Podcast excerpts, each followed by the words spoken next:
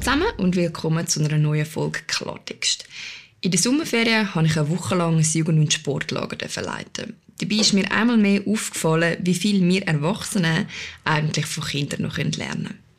Klar, Kinder können auch viel von uns lernen, zum Beispiel, wie man richtig duschen oder warum man Geld sparen soll. Aber es gibt auch ganz viele Sachen, wo man sich mehr eine Scheibe von Kindern könnte abschneiden könnte. Ich möchte euch gerne eine Geschichte erzählen, die ich erlebt habe und die mich ein bisschen inspiriert und nachdenklich gemacht hat. Ich hatte drei Kinder am Tisch zwischen sechs und neun. Wir waren am Zwierenessen, es gibt ein bisschen Kuchen, ein bisschen Cracker und Früchte, Nektarinen. Ich bin eine Frucht noch am Aufschneiden und lege den Stein auf die Seite. Der eine Knobli nimmt den Nektarinenstein in die Hand, dreht ihn ein bisschen und sagt zu ihrer Kollegin, das ist ein Baum. Das Mädchen nebenan sagt, nein, das ist ein Stein. Und das Mädchen wie wie sagt, doch, das wird denke mal ein Nektarinenbaum. So simpel, aber trotzdem eigentlich so vielsagend. Und es hat mich recht nachdenklich gemacht. Vielleicht wissen die einen schon, was ich raus will, nämlich mit was für Leuten, dass man sich eigentlich umgibt. Heute legen viele grossen Wert darauf, wie man nach außen wirkt, dass man auch ganz sicher erfolgreich ist und kein Loser ist. Aber legt man gleich viel Wert darauf, mit was für Menschen dass man sich umgibt. Das Nektarinenbaum-Beispiel zeigt für mich ganz schön, dass es zwei Arten von Menschen gibt. Die, die ans Jetzt denken und die, die ans Morgen denken. Es ist nicht das eine besser oder das andere schlechter. Aber man sollte sich nicht nur mit einer Sorte Menschen umgehen. Der Nektarinenkern könnte auch einfach eine Idee sein. Oder ein Traum. Ich will bis 40 jede Hauptstadt der Welt gesehen haben. Dann gibt es Menschen, die sagen, gib doch dein Geld lieber für anders aus. Und Menschen, die sagen, hey cool, lebst du deinen Traum. Das Gleiche, wenn man eine Geschäftsidee hat. Wir sind heute alle viel zu fest gefangen in unseren Muster, was man alles sollte. Man sollte einen sicheren Job haben, man sollte 100% arbeiten, man sollte zwischen 30 und 40 eine Familie gründen, anstatt sich wirklich mal zu fragen, was will denn ich überhaupt? Klar, es muss nicht jeder ein Geschäft gründen. Ich habe auch noch nie etwas gegründet, außer drei WGs.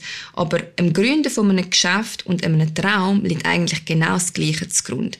Nämlich eine Idee, die sich jemand in den Kopf setzt. Und viele Erfolge stehen und fallen damit, mit was für Menschen man sich umgibt. Wenn man die Idee das erste Mal mit jemandem teilt. Ich bin ziemlich sicher, jeder kennt ein Beispiel.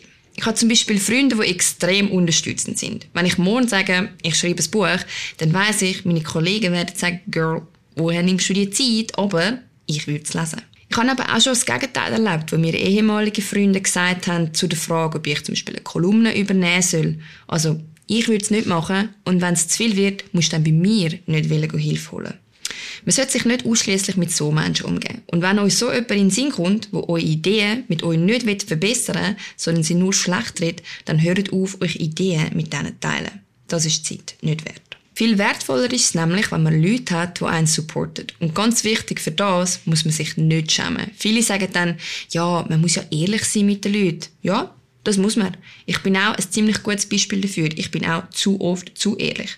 Aber man kann auch auf eine positive Art ehrlich sein. Man darf sich nicht und nie von Leuten demotivieren und Ideen kaputt machen lassen, wo sie unter dem Deckmantel von Ehrlichkeit den Boden gestampft haben. Wenn mein bester Kollege zu mir kommt und mit so einer richtigen Kack-Geschäftsidee aufkreuzt, wo er sein ganzes Geld investieren will, notabene sehr unwahrscheinlich, aber wir sind im Erzählmodus, dann sage ich nicht, boah, was für ein Kack und lachen aus. Okay, vielleicht sage ich, was für ein Kack. Aber dann mit einer Ergänzung, was man besser machen könnte. Ich biete Alternativen an. Wenn wir nicht zuerst einen Finanzplan machen, fragt doch noch der oder der. Oder ich glaube, oder so oder so würde es vielleicht noch ein bisschen besser kommen. Weil nur so kommt man im Leben dort her, wo man her will. Und nur so will man überhaupt noch immer her. Wenn man immer nur Leute um sich herum hat, die die eigenen Ideen schlecht reden, entweder weil sie nicht an einen glauben, weil sie eifersüchtig sind oder weil sie schlichtweg selber nie das gemacht haben, was ihnen wirklich Freude gemacht hätte, dann kommt man nicht für sie im Leben.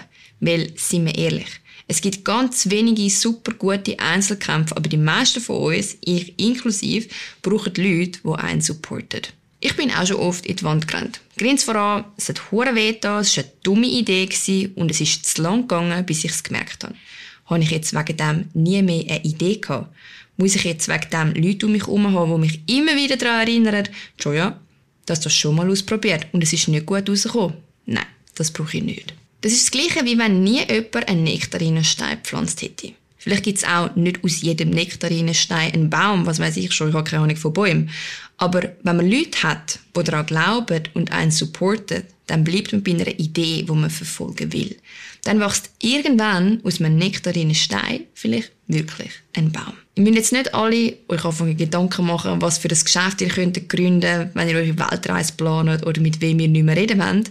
Es soll mehr ein langfristiger Anstoß sein, um sich überlegen, was haltet mich eigentlich davon ab, das zu machen, was mir Freude macht? Oder besser gefragt, wer unterstützt mich zu wenig dabei, wirklich die Version von mir zu sein, die ich mir wünschen würde, dass ich bin? In diesem Sinne wünsche ich euch noch eine ganz gute Woche und ich freue mich auf die nächste Folge Klartext. Bis dann.